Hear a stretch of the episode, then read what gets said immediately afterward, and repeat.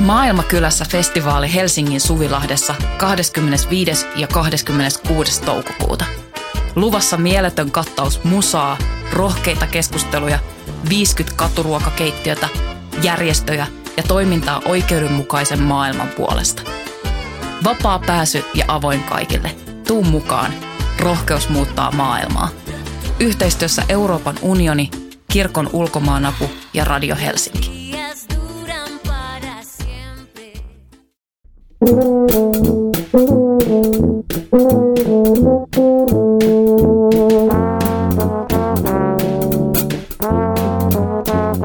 Tervetuloa Voimalehden julkaiseman teatterin politiikkaa ja politiikan teatteria podcastin pariin. Minä olen Voimalehden kustantaja ja toimittaja Tuomas Rantanen. Tässä podcastissa käsitellään esittävän taiteen teosten yhteiskunnallisia merkityksiä ja välillä saatetaan tähyllä myös politiikkaan liittyviä esittämisen suuntaan. Tänään täällä Voiman pikkusessa studiossa keskustellaan yhteiskunnallisen draaman ja musiikin suhteesta. Vieraana monien eri tylilajisten ja eri aihealueiden esitysten äänimaisemasta vastannut ja vastaava muusikko Ilkka Tolonen. Tervetuloa Ilkka. Kiitos. Mä ajattelin pyytää sinut haastateltavaksi jo silloin, kun mä näin joskus, oliko se nyt sitten viime vuoden elokuussa teatteri Telakalla Tampereella semmoisen esityksen kuin Luonnos 2021 puupiirros paperille 21 kertaa 10 kilometriä, aika hauska nimi muuten, by the way. Ja se kertoo metsähoitaja, eräkirjailija ja luontomaalari A.E. Järvisestä, joka eli 1891 ja 1963. Se oli kiinnostava esitys kaikin puolin sekä sisällöllisesti että esille panosta ja siinä, siinä tuota, oli rummuilla kauhean iso merkitys ja, ja sä olit se rumpali siellä lavalla. ja, ja, tota, ja vastasit ilmeisesti muutenkin siitä äänisuunnittelusta kyseisessä teoksessa. Ja, ja tota, siinä on aika mun mielestä erikoinen tapa sen musiikin draamateatterin välisessä suhteessa ja sen aiheen käsittelyn ja mm. musiikin välisessä suhteessa. Haluatko kertoa vähän enemmän siitä koko teoksesta, miten se noin sun roolin näkökulmasta aukeaa? No tuota se se varmaan se, se ikään kuin tämmöinen dramaturginen kulma siihen syntyi niinkin yksinkertaisesta seikasta siihen ääneen, että, että, että mulla oli mahdollisuus olla siellä mukana ja mahdollisuus olla esityksissä läsnä. Niin, niin sitten yhtäkkiä se tuokin semmoisia mahtavia mahdollisuuksia, että hei, että otetaanpa rumpusetti messiin. Mä siis mm. koulutukseltani rumpali ja myöskin äänisuunnittelija – sitten me Rikon kanssa tehty aikaisemmin, Riko Saatsi ohjaaja, Rikon kanssa tehty aikaisemminkin hommia ja Riko tietää sitten vähän niin kuin tuota, että miten, mä, miten minä puuhaan ja, ja tuota, sitten mä vaan menin sinne mestoille rumpujen kanssa ja piano ja trumpetti mulla oli siinä kanssa. Ja sitten sitä ruvettiin pikkuhiljaa väsäilemään ja aika paljon semmoista kautta, että, että tuumittiin, tutkittiin sitä, sitä tuota Järvisen – Järvisen meininkiä ja katsottiin, että mitä en mä nyt osaa tuosta niin järkevästi no, sanoa. No ihan hyvin. Siis, siis se Järvinenhän oli siis tämmöinen mielenkiintoinen tapaus, joka oli siis samaan aikaan – suuri luonnonrakastaja, eräretkeilijä, eräkirjailija ja sitten Pinterin mm. maisema-maalauksia oli tämmöistä tunnistettu. Sitten hän koulutukseltaan metsähoitaja ja sitten kaiken päälle niin hän oli sitten henkilö, joka erityisen korkeana virkaviehenä vastasi niin kuin metsähallituksen mm. puolesta Lapin suurista avohakkuista. Yeah. Ja tämä koko näytelmä kertoi niin kuin tietyllä tavalla semmoista suuresta maailmankuvallisesta ristiriidasta, että yeah. miten täällä yhdellä äijällä niin kuin päässä saattoi olla kolme nämä roolia. Ja siinä oli kolme näyttelijää, jotka mm. kaikki esitti näitä eri puolia siitä kyseisestä henkilöstä. Ja sitten välillä leikattiin juttuja, missä työryhmä oli tehnyt niin kuin omasta luontosuhteestaan sen vieraantumisesta semmoisia kummelihenkisiä videoita. Aikamoinen niin kuin sekamelska suoraan sanoen. Mutta just niissä kohdissa, missä nämä, nämä tämän Järvisen eri persoonat nyt sitten yritti oma elämänsä ratkaista siellä lavalla sitä ristiriitaa, niin sitten tämä rumpusetti oli siinä vieressä ja niin kuin komppas tavallaan mun mielestä koko ajan niin kuin jotenkin niitä tuntoja ja semmoisia niin kuin se niin kuin kommunikoi niiden henkilöiden monologien kanssa tosi vahvasti. Ja siinä syntyy siis niin kuin yhtäkkiä monologi muuttuu dialogiksi, missä toinen puoli on niin kuin ikään kuin tämä rytmi ja rumpu, minkä, minkä sä luot siinä. Joo, ja se, se syntyy taas sitten ehkä vähän niin kuin vahingossa ja vaivihkaa. Niin kuin minun mielestä mulla ehkä on tapana työskennelläkin sille, että mä en hirveästi tee ehkä ennakkosuunnittelua enkä hirveästi harjoitusten ulko, ulkopuolella hommia – voi olla, että keskittymiskyvyttömyyttäni tai, mm. tai, tai semmoisista syistä, mutta se, se että, että on vaikkapa niiden rumpu, rummut on ihan valtavan vaikuttavaa äänilähde teatterissa, kun sitä kyllä, harvoin käytetään, kyllä. sitä saa hirveän paljon dynamiikkaa, niin se, että että kohtausta tehessä sama, samaan aikaan, kun niitä näyttämöllisiä havaintoja keksitään, ja. niin minä olen keksimässä ne ideani tai joku toinen saattaa heittää mulle idea. Että se syntyy siinä niin kuin samalla, samalla hetkellä, samassa tilassa, mm. samaa ilmaa hengittäessä. Niin sitten se vähän niin kuin vaivihkaa tapahtuu, että esimerkiksi esityksen loppuvaiheessa oli semmoinen rumpusoolopätkä. Joo. Niin Rikosen jotenkin tajus, että hetkin, että tässähän täytyy niin kuin – näiden kolmen sanallisen Järvisen lisäksi Joo. olla tämmöinen niin kuin äänellisen, äänellisen monologin paikka ikään kuin. Se, se syntyi vähän niin kuin vahingossa ja se mahdollistui sitä kautta, että, että että tuota, mulla oli mahdollista olla siellä paikalla koko ajan. niin Kyllä, ja sitten sä oot osa sitä näyttämään sitten, rumputkin on myös aika niin kuin esteettisesti niin kuin inspiroiva Joo. juttu ja, ja säkin oot esiintyvä taiteilija ymmärtääkseni, niin, niin tavallaan niin kuin sä olit siinä mun mielestä ihan sen settis kanssa niin kuin yksi näyttelijä, hmm. vaikka sä et sanonut yhtään vuorosanaa tai sanot aika montakin, mutta sellaisella kielellä, joka meidän täytyy ymmärtää kehon kautta eikä niin kuin älyllä vain yksinomaan. Mutta niin kuin, siinä syntyi mun mielestä niin kuin tosi mielenkiintoinen jännite, että kyllähän noita muusikoita näkee useinkin teatteriesityksissä lavalla, mutta tässä kohtaa mun mielestä tapahtui dramaturgisesti semmoisia niin kiinnostavia, että mä ajattelin, että tämä on vähän uutta. Joo. Ainakin mulle se oli jotenkin silleen tosi tosi, tosi, tosi inspiroiva niin kuin tilanne kaiken kaikkiaan. Ja, ja just ton, mitä sanoit ton soolon jälkeen, niin mun mielestä se päättyy se rumpu orgaaninen konehuone, niin kuin mä kirjoitin mun arvostelua. Yeah. Orgaaninen konehuone, joka kommentoi niin kuin muuta näyttämällä tapahtuvaa koko ajan aktiivisesti yhtenä mm. osapuolena. Niin se, mun mielestä se loppui siihen, muistaaks mä nyt väärin. Ja sitten sen jälkeen sit siinä niin kuin ikään kuin – prologissa, ei prologissa, vaan epilogissa siinä loppuvaiheessa, missä, missä niin kuin sitten Järvinenkin astuu tuon puoleiseen, niin, niin, niin, siinä onkin sitten semmoinen ihan jumalaton konemusiikki. Yeah. Ja sitten siinä syntyy semmoinen mieletön taas drastinen jännite siinä suhteessa, että se jää kaipaamaan sitä orgaanista aikaa, yeah. sitä niin kuin niin kuin tätä todellisuutta.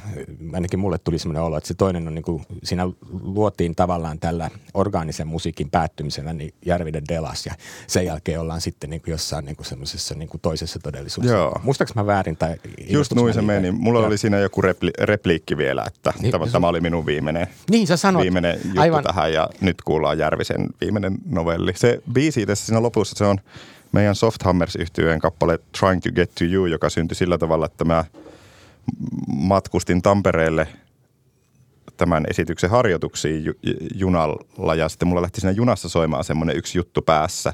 Ja, ja sitten mä rupesin soittamaan sitä pianolla sinne esitykseen. Mä soitin sitä sinne esityksen alkuvaiheessa pitkään niin kuin pianolla ja, ja sitten, sitten mä tulin Helsinkiin. Meillä oli Kivelän Samulin kanssa äänityssessio. Sitten mä sanoin, että mulla tuli tämmöinen tosi hauska juttu mieleen – tuolla Tampereella, että saataisiko me tästä tehtyä biisi meidän bändille. Ja sitten kun me saatiin tehtyä siitä tosi hieno biisi meidän bändille, niin sitten mä ehdotin Rikolle, että voitaisiko laittaakin tämä, tämä tänne loppuun. Ja, ja tämä on ollut ehkä myös niin semmoinen, mitä mä tykkään tuossa, että kun työskentelee kavereiden kanssa aika paljon, niin se, että teokset vähän vuotaa toisiinsa ja kyllä, kyllä. biisit ja tyypit vuotaa niin kuin sillä tavalla, että sa- samoja soundeja ja samoja ideoita käyttää ihan kyllä, kyllä, reilusti eri, eri jutuissa niin se toimii ihan hyvin, koska sitten juuri se esityksen lopun hyvin erilainen väri tulee semmoista kautta. Sitä ei olisi oikein ehkä osannut ennakkosuunnitella sinne, mutta sitten kun sattuu olemaan tämmöinen biisi, joka on rakentunut siitä esityksen materiaalista, niin, niin. niin sitten se oli aika, kyllä minua vähän niin kuin ujostutti ja hävetti tarjota sille, että heitä tämmöinen tässä olisi. Mutta sitten se oli yhtäkkiä jotenkin, kaikki alkoi olla sille, että hetkinen, tämä on aika niin kuin – makea, kun Järvinen lähtee avaruuspuvussa avaruuteen, niin täytyy siinä nyt olla vähän eri maisema kuin jossain hakkuaukolla pyöriessä. Kyllä, kyllä, kyllä, kyllä. Ja, ja sitten kun siinä taas oli, kun koko ajan kysyä niin kuitenkin sitä luontosuhteesta ja näin, niin sitten mm. ainakin mulla niin kuin se rumpujen niin kuin se, että ne ei tule purkista, vaan ne tulee oikeasti niin kuin jätä soittaa siellä. Että se on niin kuin sellainen orgaaninen todellisuus. Ollaan niin kuin vähän niin kuin metsässä. Mm. Ja sitten sit tosiaan niin kuin, nyt tämä loppu, tämä koko hommeliin ja narikat nurkkaan, nappulat nurkkaan tai näin ja sitten, tota, sitten tulee purkista sitten se loppu. Niin mun mielestä siinä oli, se oli taas löytyi niin kuin sen musiikin kautta siihen niin kuin tarinaan ne jännitteet, mitä siinä yritetään kuvata. Joo. Et ne oli mun mielestä niin kuin varsin mainioita. Siellä telakalla on ollut pari muutakin esitystä, jotka on mun mielestä poikkeuksellisesti hienoja just siinä, että niin kuin rockia ja tuota, teatteriesitystä yhdistetään, mutta sulle varmaan ole niiden kanssa mitään tekemistä, mutta se oli tämä Juha Hurmeen Syt Barrett – Joo. Oli musta, joka oli niin kuin yhden keikan niin kuin muodot, muotoon tehty koko Joo. homma. Ja sitten toinen oli Tanjalotta ja Räikän tämä Jussi et Jussi, tuommoinen niin kuin musikaali, jossa Pekko Käppi ja KHHL esiintyi. Sä et varmaan niiden kanssa ollut mitenkään tekemistä. Näit sen itse? En, joo. mutta Ajattelin, kuulin kummastakin, kun Tanja Lotta oli mukana tuossa. Kyllä, tuossa kyllä. Mutta mut se oli niinku jännittävää. Mun tämä kolmen, kolmen juttu, tämä teidän luonnos ja nämä kaksi muuta mainitsemani esitystä, niin aika lyhyen ajan sisällä. Ja niissä joo. kaikissa oli niinku omalla tavallaan niinku, tämmöisen niinku rockhenkisellä musiikilla niin vahva rooli. Ja, ja tota, tässä, tässä tota, luonnoksessa, mistä puhuttiin, missä sä olit, niin siinä se vielä niin kuin korostui aivan erityisesti sen takia, koska siinä oli vain se yksi instrumentti. Että siinä ei tehty niin kuin, sillä lailla niin kuin musikaalipiisejä tai esitetty bändimusiikkia, mm. vaan niin kuin se oli nimenomaan niin kuin orgaaninen osa sitä dramaturgiaa ja näin päin pois. Mutta kerro, miten sä oot päätynyt näihin hommiin? Sä oot muusikko, niin kuin kerroit. Joo. Uh, No ehkä se on sitten ollut jotain semmoista sattumaa. Mä oon Kainuusta Ristijärveltä kotosi ja sinne, sinne perustettiin semmoinen teatterileiri silloin, kun mä oon ollut ihan, ihan pieni. Mutta se teatteri on tullut mukaan siihen jo alusta saakka, Joo, ei niin, että mä olin varmaan yhdeksänvuotias, kun mä menin teatterileirille.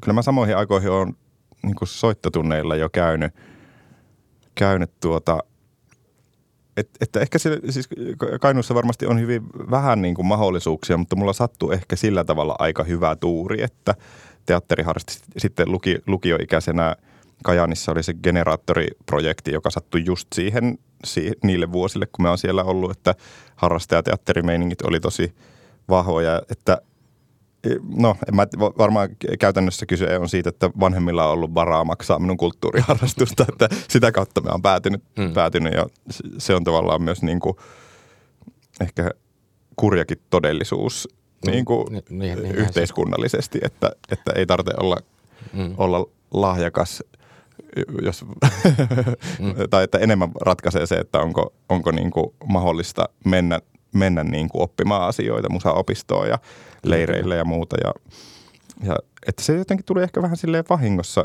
vahingossa siellä, että ne mahdollisuudet oli olemassa ja sitten siitä kiinnostui ja se tuntui kivalta. Mä olin aika, aika ehkä niin kuin, se oli niin kuin, mä olin aika huono niin kuin esimerkiksi musan soittamisessa. Että mä olin koulussa monessa muussa asiassa hirveän hyvä, niin sitten no. jostain syystä se alkoikin kiehtoa se semmoinen, niin kuin, että miten mm. näitä rumpuja soitetaan. Että, mutta oliko se joku rock-herätys tai joku tämmöinen meininki? Oliko siinä niin kuin bändikuvio sitten missä vaiheessa?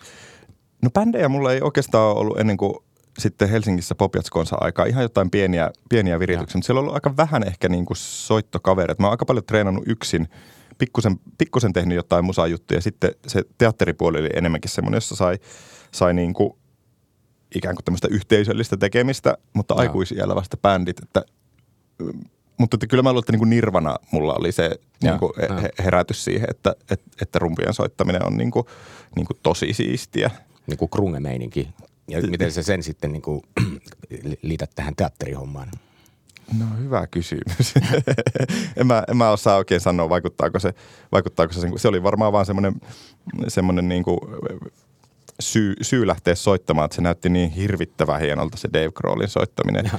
En mä ole ehkä nyt, nyt kun soitan Maija Vilkkumaan yhtiössä, niin on joutunut tavallaan ottamaan haltuun sitä rokin soittoa, mutta tämä nuorena mä olin niin erikoistapaus, että sitten mä soittelin kaikkea kummallista kolinaa mieluummin kuin rockia. Mutta, mutta tietysti tässä, kun ollaan teatteripodcastissa, niin kiinnostaa just tämä yhteys siis siihen, että millä lailla niin kuin tavallaan tämmöiset niin kuin, no valitsemasi musiikillinen tie ja sitten tuota, nimenomaan tämä draamateatteri niin kuin jollakin lailla – lomittuu toisiinsa, niin kuin tuossa luonnoksessa hmm. ja näin. Mutta sä oot tehnyt paitsi itse soittanut niin kuin, tässä, tai sanotaan näin, että luonnoksessahan sä tuolla lavalla ja esiinnyt samaan aikaan, mutta sitten sä oot tehnyt niin kuin vaikka äänisuunnittelua ja musiikkia muun muassa tähän Aina Bergruutin kirjoittamaan Riikka Oksasen ohjaamaan viime syksynä komille tehtyyn Lou Salomessa, Louis Salomessa, ja, ja tota, joka tulee nyt Tampereen teatterikesään – ää, ikään kuin saa uuden paluun. Joo. Niin siinähän sä olit niin kuin nimenomaan musiikin suunnittelija yhdessä ton, ton tota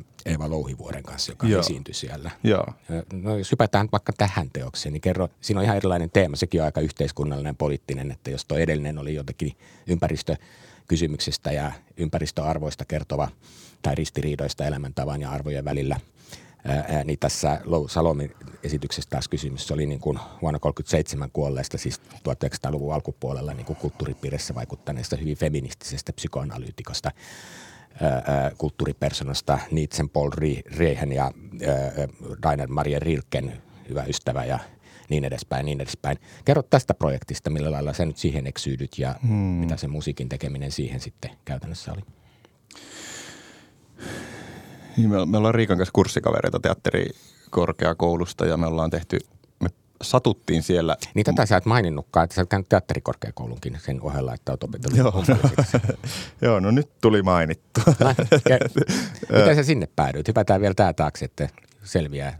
Missä kohtaa sä keksit hakea sinne? No se, se tuli jotenkin silleen, että mä, mä olin tehnyt niinku te, teatterimusaa lukio, lukiossa siellä harrastajateatterissa. Sitten mä kävin Popjazz-konservatorio Helsingissä ja sitten mä päädyin Sivariin teatterijurkkaan, johon Anni Klein ohjasi Juhan Ulfsaakin kanssa semmoisen Vihaa sydämessä nimisen esityksen. Ja. Öö, mä jotenkin tunsin Annin aiemmin, ja sitten mä jota, jotakin kautta mä vaan päädyin sinne. Mä ihan muistan, miten se meni. Ja siinä, siinä sitten, siinä työryhmässä valosuunnittelija jotenkin vinkkasi mulle vaan, että haippa tuonne Vässille. Ja, ja sitten mä jotenkin havahduin, että aina tuommoinen koulu on.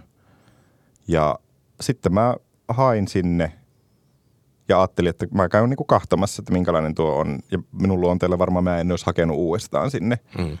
Mutta sitten ne pääsykokeet oli aivan mahtavat ja mä pääsin sinne sisälle ja, ja tykkäsin ihan hirveästi olla siellä, siellä koulussa, että se, se oli jotenkin semmoinen onnekas, onnekas sattuma, että sitten ehkä, ehkä tuohon liittyy siis tämmöiseen, että sen kun menen paikalle ja näin, niin, niin kaikki, kaikki tuommoinen nuorena, että jos on innostunut soittamaan tai menemään teatterileirille, niin myös, myös niin kuin, että jos, jos on, jos on tämmöinen niin rohkea ja sanavalmis peloton peloton nuori mies, niin valitettavasti eh, semmoiset ihmiset myös rohkaistuu menemään pääsykokeisiin takki auki ja pääsemään sisälle. Että minun kannalta se on varmaan ollut ihan, ihan mahtavaa, mutta että, että, että nyt kun sitä tarkastelee jotenkin tuonne nu- mm. nuoruuteen päin, niin ehkä, ehkä on myös ollut semmoista niin kuin aivan liian suurta itsevarmuutta tehdä, tehdä asioita, joita ei osaa tai mennä niin kuin, että aa tämmöinen koulu kuin väs, no mäpä mm. menen kahtamaan, että mitä tuolla – mitä tuolla tapahtuu. Niin ehkä jos hyppään jo sinne Luus, Luusalomeen, niin siinäkin niin kuin, että kun me on Riikan kanssa tehty monta, monta juttua jo yhdessä, niin se, että nyt Eeva oli tuossa mukana, niin mm, Riikka on mahtava tyyppi siitä, että se mahdollistaa ihan hirveästi semmoista, että hänen prokkiksissaan saa uudistua ja toimia eri tavalla kuin aiemmin. Niin kaikki tämmöinen, että yhtäkkiä – asettaa itsensä vähän semmoiseen rooliin, että mä niin kuin periaatteessa olin vaan siellä katsomossa ja kävin kuiskimassa Eevalle jotain kysymyksiä, ja. että voisiko tähän toimia tämmöinen ja tämmöinen. Ja sitten Eeva toi toisen, toisen esille, että, että ehkä, ehkä siinä taas toistuu tämä, tämä juttu, että, että kun on tottunut olemaan että, että on saanut kannustusta siihen, että kokeile vaan kaikkea, mm. niin sitten, sitten voikin mennä semmoisilla välineillä, mitä ei osaa yhtään käyttää. Toki tässä tapauksessa me on tehnyt Eevan kanssa, me opiskeltiin Popjats Konsalla jo yhdessä, että se on niin kuin, ei voi sanoa, että täysin sattumavaraisesti. Totta mm. kai mä niin kuin, helppo luottaa ihmiseen, jonka, jonka tuntee tuolla tavalla. Mutta se, se musa lähti siihen sillä tavalla, että me Riikan kanssa jotenkin – mietittiin, Riikallakohan se tuli mieleen, että tässä olisi kiva olla live-muusikko. Ja, ja sitten me oltiin jotenkin sattumalta kumpikin kuunneltu Johnny Mitchellia tosi paljon niin kuin niihin aikoihin. Ja mä nyt oon, se on mulle varmaan tärkein artisti koko, koko elämässä, että mä oon kuunnellut sitä ihan hirveästi. Mutta sitten se vaan tuli niin kuin siitä jotenkin lähdettiin miettimään, että hei, tässä olisi ihan mahtavaa jotenkin, että olisi tämmöinen niin kuin – laulava hahmo täällä, täällä lavalla. Mä en tiedä paljonko siitä Johnny Mitchellistä jäi sinne loppu, loppukuvaan, mutta se oli pitkään ihan niin kuin kaikki semmoiset, käytetään paljon pidätettyjä sointuja, niin kuin Johnny Mitchell käytti. Se oli pitkään siinä niin kuin suunnittelussa mukana. Musiikillinen tuntemuksen eri laisinkaan tähän näin, mutta kun noin kuvaat, niin kyllä se näkyy. Ja sitten kiinnostavaahan siinä oli mun mielestä, että se musiikki oli laatua etenkin eri sfäärissä kuin se 1900-luvun alun niin kuin porvarilliset kodit, jossa niin kuin lavasteissa liikuttiin. Toki lavasteissahan oli sitten myös aika paljon kaikkea muuta, että siinähän oltiin niin kuin jonkinlaisessa alitajunnan kaivoksessa tai Joo. jossain viidakossa. Ja Joo, tiettyä sellaista pop-taide. Kaiken maailman genitaalihärpäkkeitä roikkuu joka paikassa, kun ollaan kuitenkin tämmöisessä psykoanalyyttisessä niin kuin piilotajunnankin Joo. ympäristöissä ja muissa. Ja sitten se musiikki oli toki tyylilajisesti täysin niin kuin ei-paikallistettua siihen ympäristöön, Joo. mutta se silti toimi. Ja, ja, tota, ja myös se, että se eh, Eeva oli esiintyjänä siinä samalla tavalla kuin siinä rumpalina tässä luonnoksessa, niin lavalla, niin, niin kuin rooli asussakin muistaakseni mm. tai jotain tällaista. Niin, ja musiikki kuitenkin ei tule sieltä ajasta.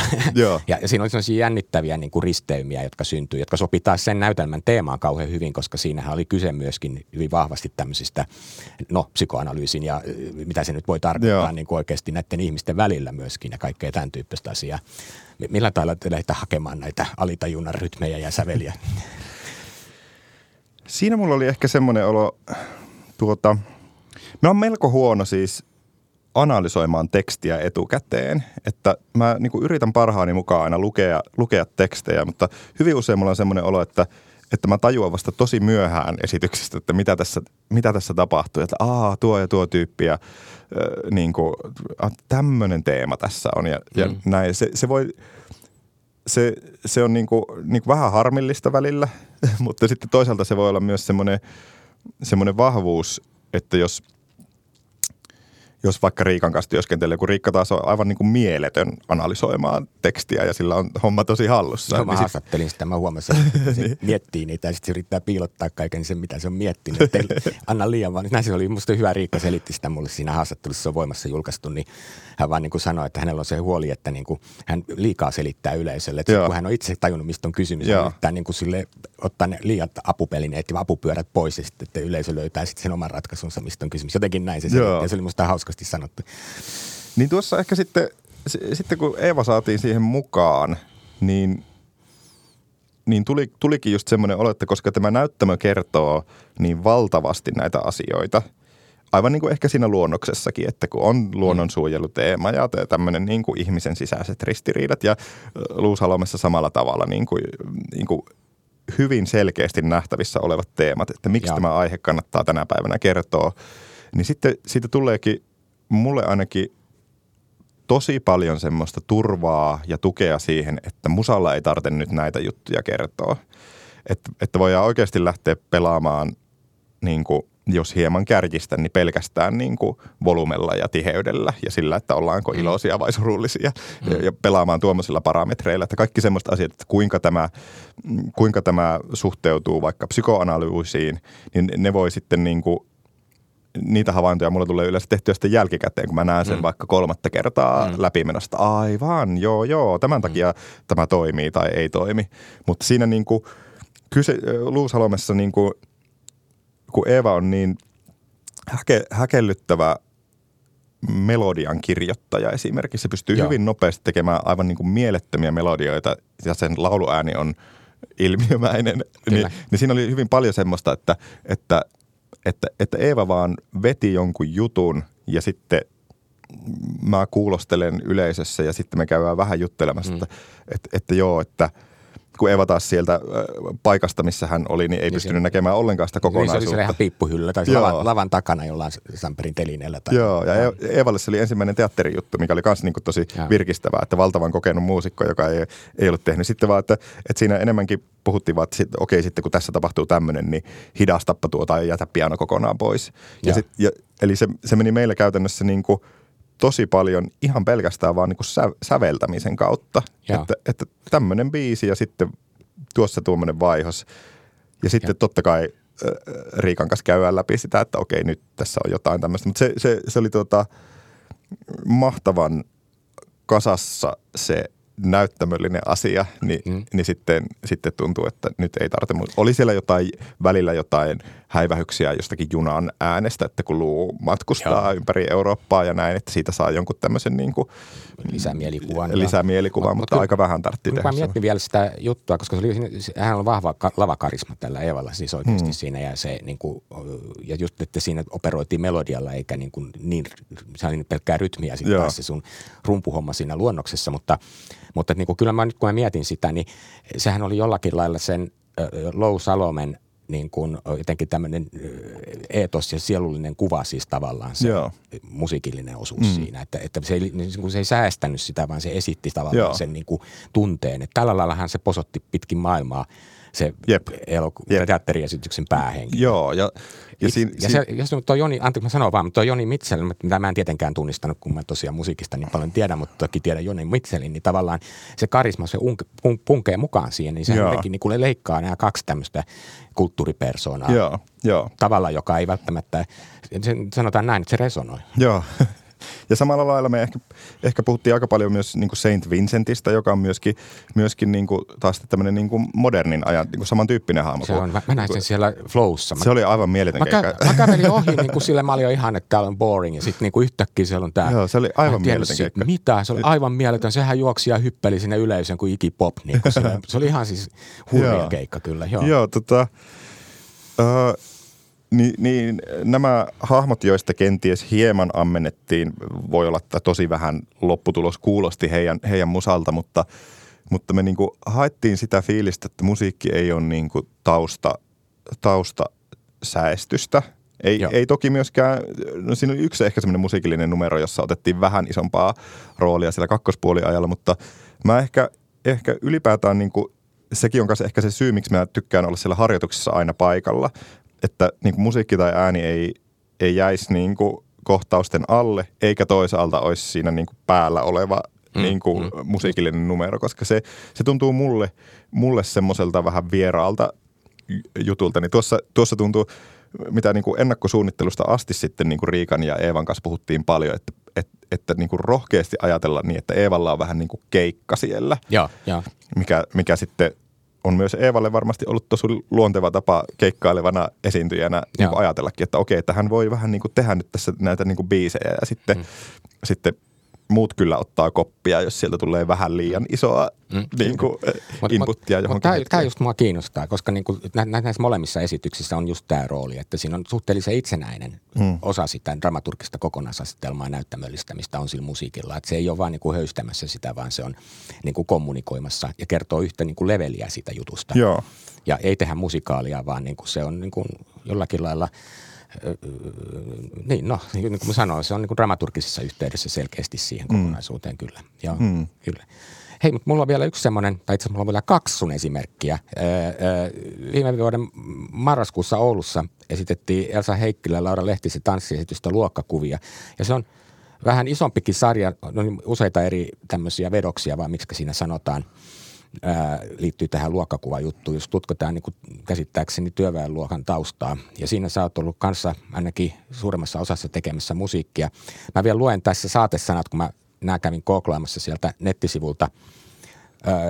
Tämä on siis varmaan ollut siinä käsiohjelmassakin Ruumissani risteävät työläinen ja akateemikko. Illalliskutsulla minulta on usein liian karkeat kädet. Osaan käyttää kirvestä ja kannattelen luontevasti kuohuvinilasia jalasta.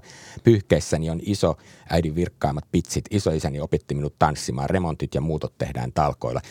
Tämä on niin kuin saatesanat ja, ja sitten tässä niin kuin jollain tavalla mietitään varmaan tämän ajan ihmisen niin kuin ikään kuin luokkajuuria ja niiden mm. jännitteitä. Tämä on varmaan ollut ideana. Mä en mm. ole nähnyt näistä kuin yhden esityksen, semmoisen demon, mikä oli Käpylässä yksi, yksi päivä, mutta sä oot ollut siinä niin kuin suunnittelemassa niin kuin musiikkia. Mitä tämä niin kuin työväenluokan rytmi, mistä, se löytyy? Tai kerro tuosta hankkeesta vähän enemmän. Sitä on tehty monta vuotta. Siinä on ollut hirveän paljon, suurin osa siitä ajasta ollut tämmöistä niin kuin tutkimuksen ja työ, työpajojen juttuja ja sitten aina aika ajoin tehdään siitä joku esityksellinen vedos – Meillä on ollut, siinä on Josu Mämmi muusikkona lavalla ja me on tehty vähän niin kuin yhdessä sitä, sitä, sitä touhua. Josu on ollut, e, esi- tai täällä Oulussakin oli esityksessä läsnä ja mä ikään kuin, no vähän ehkä samaan tyyliin kuin tässä Luusalomessa, että mä oon enemmän niin kuin yleisön puolella kuulostelemassa ja, ja miettimässä – Uh, mitähän mä osaisin sanoa siitä niin kuin, Miten sä päädyit koko hankkeeseen ja minkälaisilla niin kuin alkusanoilla? Sanottiin, että okay, me ollaan tutkimassa tässä työryhmässä, niin kuin mitä on työväenluokkaisuus tämän päivän keskiluokkaisen kulttuurityöntekijän identiteetistä tai jotain, että teppä tähän musiikkia, niin oliko se jotenkin niin kuin näin vai mitä se meni? Siis mä päädyin siihen ihan sille, Laura, Laura kysyi, me oltiin teatterikoulussa yhtä aikaa, niin kuin arvata taas, saattaa. Taas näkyy, kaikki teatteriesitykset tehdään niin kuin vanhojen No kurssikavereiden just kanssa. niin. Mikä on varmaan, varmaan karmivaa, mutta toisaalta, toisaalta myös hirveän niin kuin, hyväkin juttu, koska tuttujen kanssa tehdessä on yleensä hauskempaa ja turvallisempaa. Ja Niin siinähän ne esitykset tulee- verkostot kasvaa sitten, Niin. niin. kun tuota, tulee aina uusia työryhmiä ja muuta sellaista. Ja jotenkin, jotenkin ne pyysi, pyysi messiin ja sitten se tuntui vaan hirveän kiehtovalta. Mä olin ehkä just, tästä on jo siis, mä en ihan muista, sanotaan kaksi tai kolme vuotta aikaa, kun mä oon siihen prokkikseen lähtenyt messiin. Mutta sehän korona sotki koko kovasti. Korona Mä, sotki- sotki mä kävin kovasti. siellä Käpylässä niin tota, silloin 2020 syksyllä, kun mä olin. Ja, tota, ja silloin oli kovat koronarajoitukset. Niin Joo. se de- demo tehtiin silleen, että me oltiin kaikki katsojatkin kolme metrin päässä toisistaan. Joo. Se oli jotenkin aivan absurdia. Ja sitten kun miettii, mitä tässä haetaan, niin, kuin, niin, niin sit, se toi siihen vielä semmoisen niin kuin ylimääräisen twistin. Joo. Mutta tuo oli, tuo oli vaan sitten ehkä itselle niin kuin hirveän kiinnostava aihe, aihe niin kuin henkilökohtaista kautta. Siis se perus, peruskysymys siitä, että mit, mitä, mitä luokkatausta tarkoittaa, mitä se tarkoittaa tä, tässä ajassa.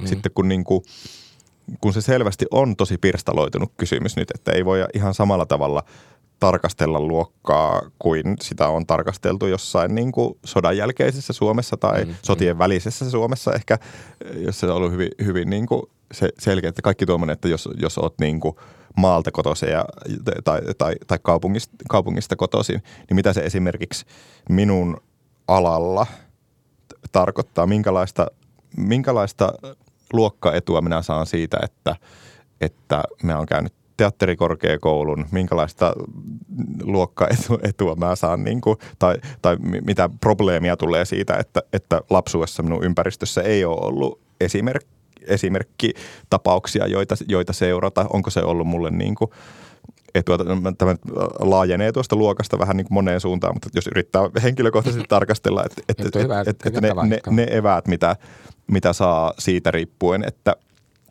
että, että missä on sattanut syntymään, onko just vanhemmilla ollut varaa maksaa mm-hmm. niin kuin harrastuksia, niin ne tekee yhtäkkiä vaikka kulttuurityöläisellä sen niin kuin korkean, korkealuok, miten se sanoo, korkean luokkastatuksen. Kyllä, kyllä. Ja, ja se on tavallaan hyvin erityyppinen asia kuin semmoinen niin kuin aikanaan, että on porvariluokka ja sitten joku, joku niin kuin ty- ty- työväestö, mitä va- varmasti taas sitten niin kuin muissa yhteiskuntaluokissa. Mutta tämä, tämä prokkis al- alkoi kiinnostaa minua niin kuin ennen kaikkea ehkä tämmöisistä, tämmöisistä syistä, että mä rupesin pohtimaan, niin kuin, että totta, että enpä ole ajatellutkaan tätä, että, että, että mitä tämä nyt niin kuin mulle mitä, mitä niin kuin minun tausta, kun mä oon vaan ajatellut siltä, että mä nyt on niin kuin maalainen kaupungissa ja, Joo, ja niin kuin jotenkin tehnyt jotakin tämmöisiä hurjia valintoja suhteessa siihen, että minne minä on sattunut syntymään. Joo, niin joo. ajatellut sen hyvin yksilöllisesti eikä, eikä tämmöisenä niin kuin Ja laajemmin. kyllä, kyllä toi on musta ihan hyvä, hyvä kehys se, että sä päädyt sinne 9-vuotiaana teatterikurssille, että vaikka se, että et kuinka kallis on ollut, en tiedä, mutta joka tapauksessa, että niin kuin ei kaikkia lähetetä sinne. Mm. Että niin kuin mm. tavallaan tämä, tämä jo antaa niin kuin ihan toisenlaisen niin kuin mahdollisuuden siihen semmoiseen kulttuurisen pääoman kartuttamiseen. Mm. Itse on tämmöisestä koulutetusta kulttuurikeskiluokasta, jossa vä- vähän niin kuin katsottiin pahalla niitä, jotka suhtautuu elämään vain rahan. Eli tämmöisiä Niin. niin. porvareita arvosteltiin tai katsottiin vähän niin kuin sillä kriittisin silmin, mutta sitten toisaalta niin kuin mä mietin, että mä en ole harrastanut kauhean paljon asioita mm, ainakaan missään kerhoissa, mutta, mutta että mä tajusin, että mut tuputettiin koko ajan teatteriin ja kaikkiin tällaisiin Joo. paikkoihin ja se on sitten vaikuttanut mun niin kuin uravalintoihin ja mahdollisuuksiin ihan niin kuin oleellisellakin tavalla. Että kyllä mun mielestä tämä ajatus, että tutkitaan luokkataustaa ja minkälaisia niin kuin juonia sieltä niin kuin nousee, niin on mun mielestä äärimmäisen niin kuin ajankohtaista ja tärkeää. Joo. Ja mä näitä siinä demossa, minkä näin, niin ne aiheet oli tosi, tosi kiinnostavia ja tunnistettavia. Ja selkeästi näkyy, että eh, siinä oli niin kuin prosessi käynnissä. Joo. Mutta kerro vielä noista esityksistä, kun te olette mokannut niitä niin kuin ihan, ja mun ymmärtääkseni tämä jatkuu vielä syksyllä. Joo. Niin mikä rooli musiikilla on suhteessa tähän niin kuin tutkimustyöhön, missä, missä nämä osallistujat ö, ja tekijät ja moderaattorit niin kuin on tutkinut tämä omaa luokkataustaansa, jos mä ymmärsin oikein? No siinä on kuitenkin, kuitenkin ikään kuin ehkä pohjimmiltaan tuon, no, tuon tut- tutkimuksellisuuden ohella kysymys niin kuin tanssiteoksesta. Näin. No, Hyvä, Ja- ja, sanoit. ja se- en halunnut sanoa, mutta ja se näin, tuota- näin mä ymmärsin, joo. Se, si, siinä ehkä se, se on aika luontevaa käyttää ääntä ja, ääntä ja musaa, vaikka Kyllä. siinä ei ole niin kuin ihan, ihan suoranaisesti hirveästi ehkä semmoista niin kuin tempossa meneviä koreografioita tai, tai niin kuin sen, Mm. sen, sen tyyppistä asiaa ni, niinkään paljon, mutta tuota, ää, ja myös tässä tutkimustyön, tutkimustyötä tehdessä niin kuin paljon, paljon, kun puhuttiin, että mitä tässä niin kuin äänellisesti on, niin hirveän paljon oli jumissa siinä ajatuksessa, että tämä äänen pitäisi kertoa tästä niin kuin luokasta jollain mm. tavalla.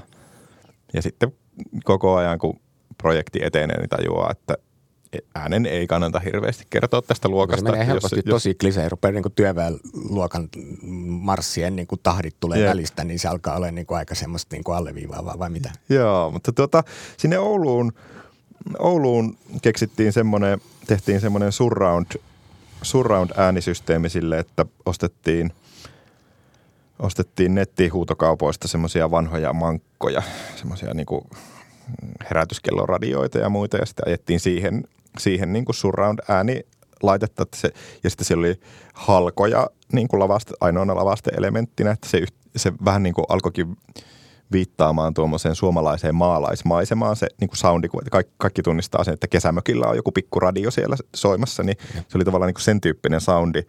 Niin se tuntui, se tuntui tosi hyvältä, kun se oli aika kiva se soundi, semmoinen pehmonen, mikä- tulee, että ajaa Joo. mitä tahansa semmoisen radion läpi, niin se kuulostaa oikeastaan aika, kivalta. Niin sitten se olikin enemmän tuommoinen niin kuin, niin kuin maisema, jossa on ihan pieni niin kuin nostalgian häivähys.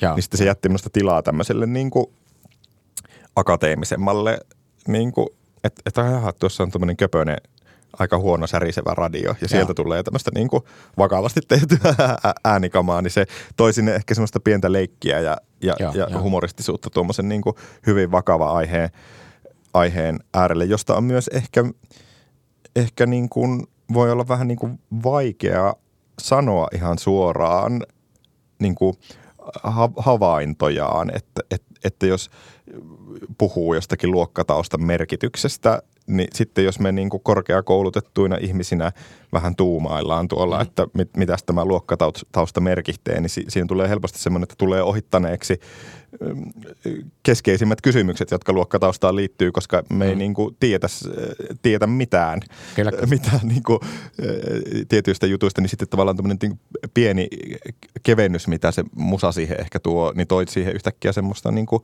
henkilökohtaisuutta, että okei, nyt, nyt me täällä käsitellään sitä, että minun mummu toi mulle tämmöiset tämmöiset luokkataustat ja muuta, että se No just se, mitä tässä mä luin tuon alo- aloitussanat, niin al- alkaa heti hahmottua, mistä on kysymys. Joo. Joo. Hei, teillä on tulossa vissiin, sanoit se marraskuussa vai koska teiltä tulee sitten seuraava? Joo. Onko se en- joku niin kuin slight return, niin kuin, vai onko tämä joku ihan Joo. uusi? Onks, Joo, mä en oo, mä en tiedä mitä mä uskallan sanoa, kun mä en ole varma, onko se, onko se sataprosenttisen varmistunut tai onko se ju, Joo. julkistettu vielä, mutta, No, mutta tehdään, tehdään ymmärtääkseni nyt loppuvuodesta suurin piirtein se Oulun juttu, ehkä hieman, Joo. hieman päivitettynä ja näin, mutta että Joo, no siitä se varmaan ku, tuntuu kuullaan. Tosi, tosi kiinnostavat kuulostaa, koska niin kuin tosiaan tämän korona-aikana niin tota, hirveän monet esitykset on jäänyt jotenkin niin kuin jumiin. Ja, vaikka mä ammattilaisena pääsin katsomaan esityksiä silloinkin, kun siinä oli vain kahdeksan katsojaa.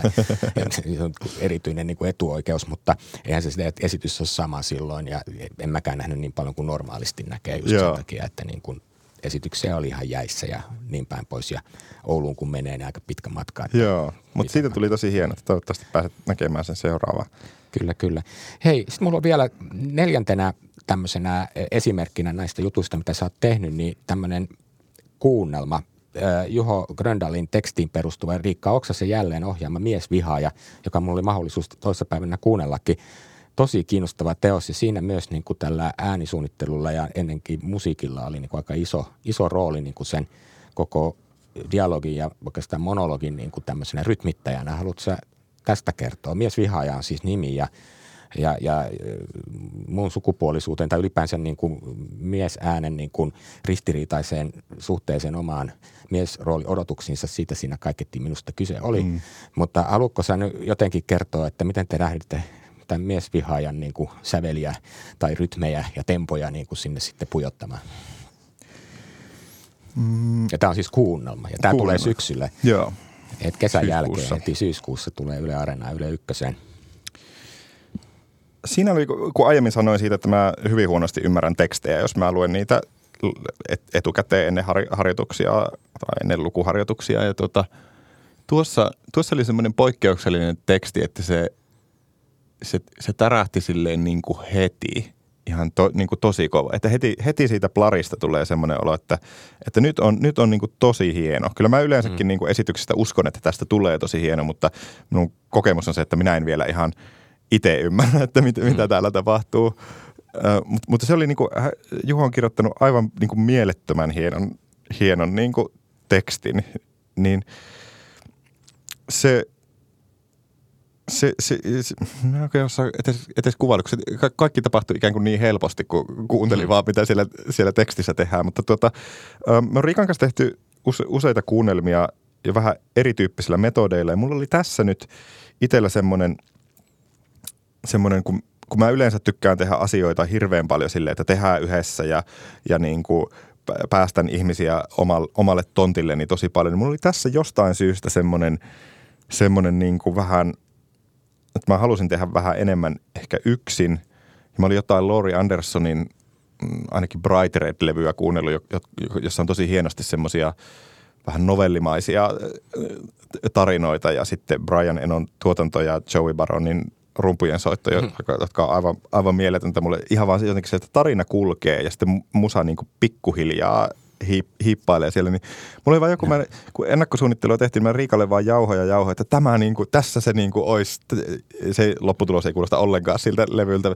Ja sitten Riikka, Riikka onneksi antoi mulle vähän niin kuin, mä en tiedä ymmärsikö se niistä minun keloista mm. tarkalleen ottaen, niin kuin, tai uskoiko se niihin, mutta se antoi, antoi mulle mukavasti tilaa sille, että että tehdäänpä, tehdäänpä vaan tuolleen, niin se äänitettiin siis silleen, että, että näyttelijät kuuli studiossa, mä soitin, soitin niille niin kuin taustoja, että niillä oli aina niin kuin tempo ja jonkinlainen sävelmaisema olemassa, kun ne puhuu niitä dialogeja. Si- siinä on paljon, paljon musan tekijöitä ja Pietu, joka näyttelee tätä, tätä niin kuin päähenkilöä, niin on spoken word artisti, niin tuota, siinä oli pa- paljon niin kuin taitoa semmoiseen suuntaan niin kuin ja, tempossa ja. tekemiseen. Ja sit, sitten mä sain niin kuin, jo se tekstimateriaali, mitä mä sitten rupesin leikkaamaan, siinä oli va- valmiiksi pulssi, niin sitten mä rupesin ikään kuin siihen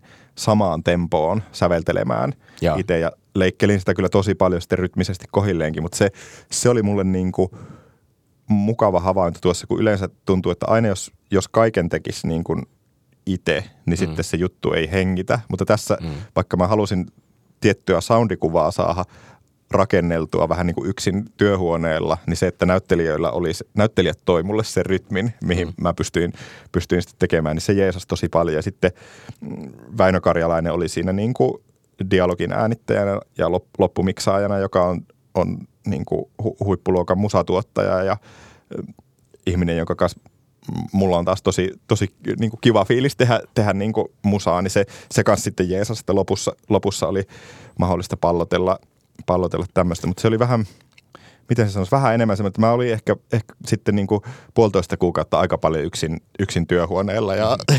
Riikalle sille, että oota hetki, kohta, kohta saat kuulla, että luota minuun. Kyllä siinä oli tota jännittävä kuva syntyy just siinä kanssa, että just sen musiikin ja sen dialogin suhteessa, koska ne on niin tempossa ja se vaihtuu välillä. Kun tarinan niin kuin sille, rakenne on se, että, että tuota kaveri niin kuin muistelee lapsuuttaan ja kertoo tarinaa ja sitten kun sitä niin kuin ne epämiellyttävät kokemukset kiusatuksi tulemisesta tai vaatimukset kokemuksista, joita hän kokee, että hän ei niin kuin ikään kuin oikeana miehenä tai poikana pysty toteuttamaan, niin, niin, niin se kiihtyy. Joo. Kun se on kuitenkin niin kuin fiksu kaveri, joka niin kuin tajuu, että tämä on niin kuin väärin. Mm. Ja sitten se alkaa niin kuin posottaa tosi lujaa, se tempo nousee. Ja niin kuin tama, samaan aikaan niin kuin, niin kuin tota, sekä puheen että sit sieltä taustalla tuleva musiikki. Mutta täytyy sanoa, että en sitä musiikin niin kuin säveliä niinkään edes seurannut. Mä olin niin siinä tekstissä, mm. mutta mä tajusin koko ajan sen, että niin kuin tämä pamppailee tämä rytmi tässä niin kuin sydän rinnassa suurin piirtein. Ja, ja tota, siinä syntyi mun mielestä kyllä niin kuin semmoisia aika tehoja Joo. kokonaisuudessa. Ja sitten siinä tapahtui tämmöinen, että jossain vaiheessa mä tajusin, että se on hävinnyt kokonaan. Joo. 40 minuutin kohdalta, että missä se helvetissä ne rummut on. sitten siellä on niin kuin vähän aikaa sille ilma, sitten se alkaa pikkuhiljaa tulee takaisin. Joo, joo. Se taisi olla, Rikka on, Rikka on mielettömän hyvä kuulemaan semmoisia, vaikka se ei anna, anna mulle tarkkoja musiikillisia toiveita tai semmoisia, että, että te sävelläpä tarkalleen tämmöinen ja tämmöinen, mutta se on ihan hirveän tarkka kuulemaa, että mikä toimii ja missä ja. vaiheessa kannattaisi tapahtua jotain muuta, niin tämä, tämä oli esimerkiksi niin. Mutta tuo, mitä sanoit aiemmin tuosta, että, että tässä ehkä – siihen Lori Andersonin levyyn liittyen oli mulla niin kuin nimenomaan se, se olo, että mä en haluaisi säveltää jotain hienoja melodioita, jotka mm. kietois kuulijan pauloihinsa, vaan sille, että se musa olisi koko ajan mm. ikään kuin tosi läsnä, mutta kukaan ei keskittyisi siihen, mm. mm. vaan kaikki keskittyisi siihen Juhon tekstiin, joka minusta niin kuin alusta loppuun mm. on ihan niin kuin mielettömän kiinnostava. Niin sitten, että kuinka – ja, ja siihen jeesasi ehkä se, että oli, oli niin kuin Väinö sitä niin kuin musan tekijänä miksaamassa, että sillä on niin kuin kykyä tuoda se musa myös niin kuin – aika framille ilman, että se... se... Tämä oli myös selvää, että se tuli sieltä enemmän kuin ehkä usein tulee. Joo. Ja, ja silti se ei vienyt yhtään pois siitä tekstistä. No hyvä kuulla, että et, se et, toimii, et se koska on, sitä, sitä, sitä me yritettiin. Että... Kyllä mulla tuli välimieleen vähän se, että se Velvet Undergroundin biisi, se missä niin kuin Louis Reed kertoo toisessa kaiuttimessa sitä tarinaa, sitä kaverit, joka postittaa itsensä niin kuin paketissa ja sitten bändi komppaa toisensa. Joo. Ja se on niin musta aika hauska ratkaisu se. Mutta niin kuin mulla tuli se mieleen muutaman kerran, että tässä niin kuin silleen tosiaan niin kuin se komppi tulee siinä ja tarina täällä ja Joo. Edespäin. Ja, Joo. Kyllä. Ja, mitä, mitä sä tuumasit siitä niin kuin teemasta ja sen musiikin suhteesta tähän, tähän tämän kaverin tämmöiseen niin kuin hyvinkin ajankohtaisesti keskusteltuun identiteettikysymyskuvioon? No siinä niin kuin, mä nyt en, en, en niin kuin sillä, sillä tavalla halua Juhon, Juhon aihetta omia, mutta kun mulla tuli siinä just niin kuin – heti ensilukemalta semmoinen, että mä niin kuin ainakin jotain luulisin tajuavani siitä, siitä, siitä mistä hän, hän niin kuin puhuu. Ja jotakin niin kuin vahvoja tunnemuistoja tuli, niin se ehkä niin kuin, mihin minä siinä pyrin, olisi, olisi semmoinen, että on jotakin mm, fragmentteja, jotakin rytmejä, jotakin soundeja, jotka välillä menis tekstin kanssa hienosti yksi yhteen ja välillä ne tulisi vähän niin kuin väärässä paikassa. Että tämmöinen kokemus, että on, on henkilö, joka on jotenkin heitetty miesten maailmaan ja se ei niin kuin ihan saa kiinni, mutta se kuitenkin fiksuna kaverina tajuaa, mm. että okei, nyt minun pitäisi niin kuin, tässä selvästi pitäisi toimia näin, että välillä se on kirkas se kuva, että mm. se ei ole mm. myöskään täysin, täysin ulalla, mm. niin niin, niin se, se tuntui siinä niin kuin ehkä aika helpolta pelata vaan sillä, että milloin mennään niin kuin tekstin kanssa ikään kuin unisonoon tai, mm. tai niin kuin yhteiseen ajatukseen ja milloin, milloin pelataan niin kuin reilusti sitä, sitä vasten. Ja, ja, ja siinä, oli, siinä oli kivasti sitten niin kuin Riikan kanssa, meillä oli tosi yhtenevä ajatus, että sitä ei tarvinnut niin kuin, niin kuin vääntää, että hei, että mulla on tämmöinen upea äänellinen dramaturginen ajatus, vaan että se, se, se tuntuu mm. tuntui hengittävän sitä samaa, samaa perusongelmaa, että, että, että tuota, vaikkei, vaikkei niin kuin tarkalleen ottaen koko ajan merkkailla päähenkilön tunnekuljetusta, ja, niin ikään kuin, niin. niin kuin koko kuunnelman mitassa kyse olisi siitä, että, että tyyppi, tyyppi ei ihan tiedä, kuinka täällä kuinka täällä kuuluu olla. No, tämä on hyvä, kun sanot sen noin, koska just, just niin kuin nämä kaikki esitykset, mistä on puhuttu, niin niissä on niin vahva se ristiriidan niin kuin teema. Mm. Niin jollain lailla, jos se niin kuin vaan niin kuin tavallaan sitä tunnekuljetusta komppaisi, niin mm. silloin se niin kuin, ristiriita, mikä pitäisi välittää, niin ei sille välttämättä välittyisi. Mm. Mutta kyllä mä niin kuin, tunnistan, tunnistan tota, kun itse kuuntelin, niin tietysti tulee omia muistoja mieleen just siitä, että tässä kohtaa iso, nyt, nyt mun pitäisi käyttäytyä niin kuin aggressiivisesti, niin kuin mun oletetaan tässä niin. miesroolissa. Tämä homma, mä tajuan päässä, että tämä homma ratkee, jos mä nyt vaan teen ne roolihommat, että mä nyt tässä vähän uhosen takaisin ja, ja pidän puoleni niin sanotusti. Ja sitten kun ei ole niin kuin sitä niin kuin valintavaihtoehtoa tai ei osaa toimia sillä lailla, niin sitten se ahdistus, mikä tulee, sydän alkaa pumpua ja se ristiriidan tunne ja sitten tavallaan kun se kiihtyy tämä kaveri, kun se muistelee sitä asiaa, niin mun on helppo samaistua sen tyyppisen mm. tilanteeseen ja samaan aikaan sitten se komppi ja tempo siellä taustalla, joka niin kuin riipii sitä ristiriitaa, että mä tajuan, että mun olisi pitänyt tehdä toisin, en mm. vain kyennyt. Joo. Ni, niin mun mielestä niin kuin siinä oli hyvä flow semmoisen niin kuin tunnetilaan, jota itse niin kuin koki tämän tekstin tekijänkin tavoittelevan. Kyllä. Joo, se, se on siinä mielessä just minusta kirjoitettu niin mestarillisesti, että, että tuommoinen aihe, jota varmaan moni viime aikoina on pohtinut, niin se onnistui käsittelemään sitä mahtavan henkilökohtaisella tasolla, Joo. jolloin sitä voi niin kuin halutessaan samaistua ja halutessaan kuunnella sitten ikään kuin tarinana. koska voisi olla myös niin kuin, jos on itse tuuminut tuommoisia juttuja, niin sitten jos joku esittäisi semmoisia yleisempiä väittämiä, niin saattaisi paljon helpommin tulla semmoinen tarve olla välillä aika eri mieltä ja näin. Niin tuossa sitten niin kuin, hienosti voi olla silleen, että niin, tämä, on, tämä on nyt niin kuin tarina. Mm, mm. Ja, ja sitten hetkellisesti tulee ihan semmoisia niin mielettömiä flashbackkejä jostain yläasteajoista tai jostain sille, että... No, ne tosi hauska, pakko sanoa, ne oli hyviä ne, ne, tota, ne hähättävät kuorot siellä. Niin, Pilkalliset tulee yhtäkkiä niin kuin just sen rytmin kanssa ja sitten semmoisena vähän karikatyyrisinä ääneinä just ne, just ne, niin kuin ne siipeilijäkuorot siellä. Ne, joo. ne oli hauskoja kyllä. Ja siinä oli... Veistosalissa ja vihataan sitä ainoata likkaa siellä, niin joo, kyllä, kyllä. Siinä oli hauska, hauska kanssa tämmöinen tämmöinen niin kuin kaari, että – että juuri näitä kuoro, kuorotyyppejä ja pien, pienempiä rooleja näyttelevät Elias Keränen ja Riku Nieminen on taas ollut minun kanssa siellä Kajani harrastajateatterissa silloin luki, lukion Näin. alussa, että, et, että niin kuin, se verkostoituminen. Et, et, et, että se ei pelkästään teatterikoulu, missä, missä jotenkin niin kuin tutustutaan, mutta, mutta just kun, kun Riikan kanssa on saanut yhdessä, yhdessä vähän päättää, että ketä, ketä pyydetään näyttelemään, niin tosi viehättävää saada tehdä tuttujen kanssa ja sitten ihan hirvittävä hauskaa. Niin kuin tässä nyt näitä prokkiksia, mistä on puhuttu, niin on, on tosi paljon ihmisiä, joiden kanssa on tehnyt kauhean pit, pitkään mm. töitä ja sitten tuossa miesvihaajassa vielä tuommoisia niin kuin 20 vuoden mm. takaisia kaver, kavereita, jo, jo, jo, joita on tuntenut koko ajan tosi hyvin, niin sitten kaikki semmoinen, että jos – esimerkiksi, esimerkiksi miesvihaajan tapa, tapauksessa siinä tekstissäkin on paljon niin kuin komiikkaa, mutta se on helposti hirveän vakava se aihe. Kyllä, kyllä. Niin sitten kaikki semmoinen rytmisyys ja leikkisyys, mitä tuommoinen kuunnelma ehkä, ehkä tarttee, niin se on tuttujen kanssa tosi paljon helpompi, jos on, jos on niin kuin naurannut ihmisten kanssa valmiiksi niin. ihan, ihan hirveästi, niin sitten, sitten niin kuin se, se on helpompi löytää. Mulla mulla on niin kuin, on, on huomannut, että mä, mä menetän niin kuin omasta ammattitaidosta niin kuin lähes kaiken, jos käy silleen, että mulla ei ole niin kuin hauskaa siellä, siellä työtilanteessa. Ja nyt mä en oikeastaan tarkoita mitään semmoista, että kaikki pitäisi lyödä leikiksi, vaan ihan vaan silleen, että, että mä selvästi menetän niin kuin itsevarmuuteni ihmisenä. Jos, ja jos minusta tulee tosi vakava, niin sitten minun mm.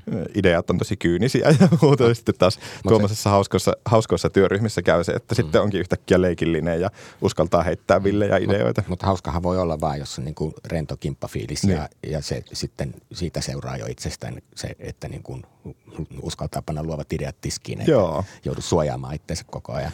Ja se palaa varmaan tämmöiseen hyvään johtajuuteen, mitä esimerkiksi Riikka tai, tai niin kuin Maija Vilkkumaa omassa yhtyeessään on, on niin kuin, että, että, että, että jos johtaja on semmoinen, joka osaa luoda kyllä, kyllä. rennon ilmapiiri, jossa kaikki kuitenkin uskaltaa uskaltaa tarjota hirveästi, niin sitten on, sitten on kyllä tosi hauskaa ja naurattaa ja treenien jälkeen on väsynyt siitä nauramisesta. Mä voisin lopuksi ihan vaan kysyä sitä, että kun täällä teatterin politiikkaa podcastissa ollaan, että niin kuin sille, kun mä katsoin nämä esimerkkitapaukset, nämä kaikki neljä, niin niissä on mun mielestä hyvin vahvoja yhteiskunnallisia teemoja. Myös tämä viimeinen, koska nythän meillä on aika iso yhteiskunnallinen teema, joka liittyy miesrooliin tai ylipäänsä sukupuolirooleihin ja niihin sopeutumiseen ja muun sukupuolisuuteen ja kategorioihin ja non-binäärisyyteen ja koko tähän kuvioon.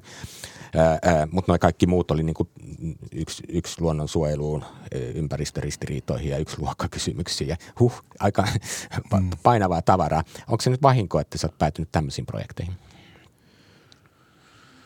Mm. Vai tykkääkö tehdä sellaisia projekteja, joissa on niin kuin myös yhteiskunnallinen message mukana?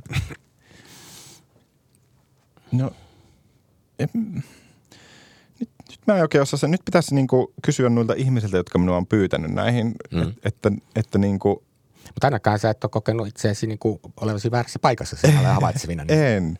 Tuota, kyllähän siis on mahtavaa tehdä niin kuin hienoja, ja, hienoja esityksiä hauskoissa työryhmissä ja jos niissä on niin kuin niitä aiheita, joita muutenkin elämässään pohtii, niin sehän on, sehän on niin kuin mieletöntä. Se tuntuu tosi tärkeältä bonus, ja, tupla bonus. ja, ja pääsee, pääsee niin kuin aihe, aiheiden äärelle. Mutta kyllä varmaan niin kuin tosi, tosi asiassa mulla on ollut hirveästi kysymys siitä, että, että mä oon tutustunut semmoisiin tekijöihin, jotka on sitten halunnut tehdä, tehdä tämmöisen ja tämmöisen esityksen ja sitten ne on halunnut pyytää minut siihen mukaan vaikkapa sitten siitä syystä, että, että ne on halunnut että, että äänimaailma on aika musiikillinen tai kyllä mä toisaalta niin kuin, minun tapa työskennellä on ehkä myös sille, että mä oon aika paljon mukana siinä niin kuin dramaturgian tekemisessä sillä tavalla, että mä niin kuin mm. keskustelen ja haastan melko paljon, paljon ohjaajia siitä, että mitä siinä haetaan. Et, niin se voi olla myös, että sitten, sitten nämä, nämä ohjaajat on myös tykännyt semmoisesta tavasta, että, mm. et, jo, et, että jutellaan ja jotenkin vähän niin kuin – kairaillaan sitä juttua, vaikka en minä sitten välttämättä sillä niin kuin ääni, äänimaisemalla sen kummemmin pyrikään käsittelemään mitään yhteiskunnallisia mm. juttuja, että, että sitten värittelen parhaani mukaan sitä niin kuin, juttua. Mutta ajatteliko nyt taiteilijana, mikä on tänään niin kuin, vaikka niin kuin, koetko, että teatteri on jotenkin yhteiskunnallista tai että taiteen valitseminen elämäntienä on jollakin lailla yhteiskunnallinen valinta? Huomaatko, miten maneerisia kysymyksiä? Joo, ja pelottavaa ruveta nyt, nyt tälleen korkeakoulutettuna taiteilijana koronapandemia kriisien jälkeen niin kuin pitämään, pitämään palopuheita. Kyllä mulle, niin kuin, mulle se on hirveän tärkeää ollut, ollut aina. Ei, ei mulla, niin kuin, mulla ei tullut, tullut myöskään tuossa, niin kuin, että, että vaikka koronan myötä – peruuntui vaikka pari teatterijuttuja, niin kuin toista sataa soittokeikkaa ja niin kuin, mm. niin mulle ei tullut niin kuin sitä, sitä oloa itselle, et, etteikö tämä työ olisi yhteiskunnallisesti tärkeää. Siitä mulle ei jostain syystä, jostain syystä ole ollut, ollut epäilystäkään, mutta sitten hirveän vaikea lähteä mä vähän karsastan myös se, semmoisia niin yleistyksiä, että, että minä nyt sanoisin, että, että tämä on yhteis, kaikkien ihmisten mm, tulisi mm. käydä teatterissa. Mitä nyt, että haika, haikkaa tällä kysymyksellä, mutta niin, että... Kyllä, päinvastoin. Kaikkien pitäisi mennä teatteriin. Päästä jo lapsena teatteriin, jos niin. No joo, kyllä, no joo, kyllä, kyllä se teat- teatterileirille lapsena pääseminen on, on täältä pisteestä kahtoa ollut, ollut aika, aika hieno juttu, mutta, mutta joo, ei, ei, ei minua itse ole se, se mietityttänyt ja koen kyllä hirveän, hirveän tärkeänä. Käyn hirveästi kahtamassa esityksiä ja keikkoja ja mm. elokuvia ja siitä tulee mulle tosi paljon sisältöä elämää. Ja. kyllä, kyllä. Sillä lailla ollaan etuoikeutettuja ja päästään niin kuin kokemaan tarinoita ja arvioimaan omaa elämää toisten teosten kautta, sinä vielä tekemään niitä. Mm. Kyllä, kyllä. Hei, tähän onkin hyvä päättää. Kiitos Ilkka Tolonen. Kiitos ja kiitos paljon. teille kuulijoille. Minä olen siis Tuomas Rantanen ja tämä on Teatterin politiikkaa ja politiikan teatteria podcast, jota julkaisee Voimalehti. Kaikki jaksot löytyvät Voiman nettisivuja osoitteesta voima.fi kautta audio. Kiitos Ilkka. Kiitos.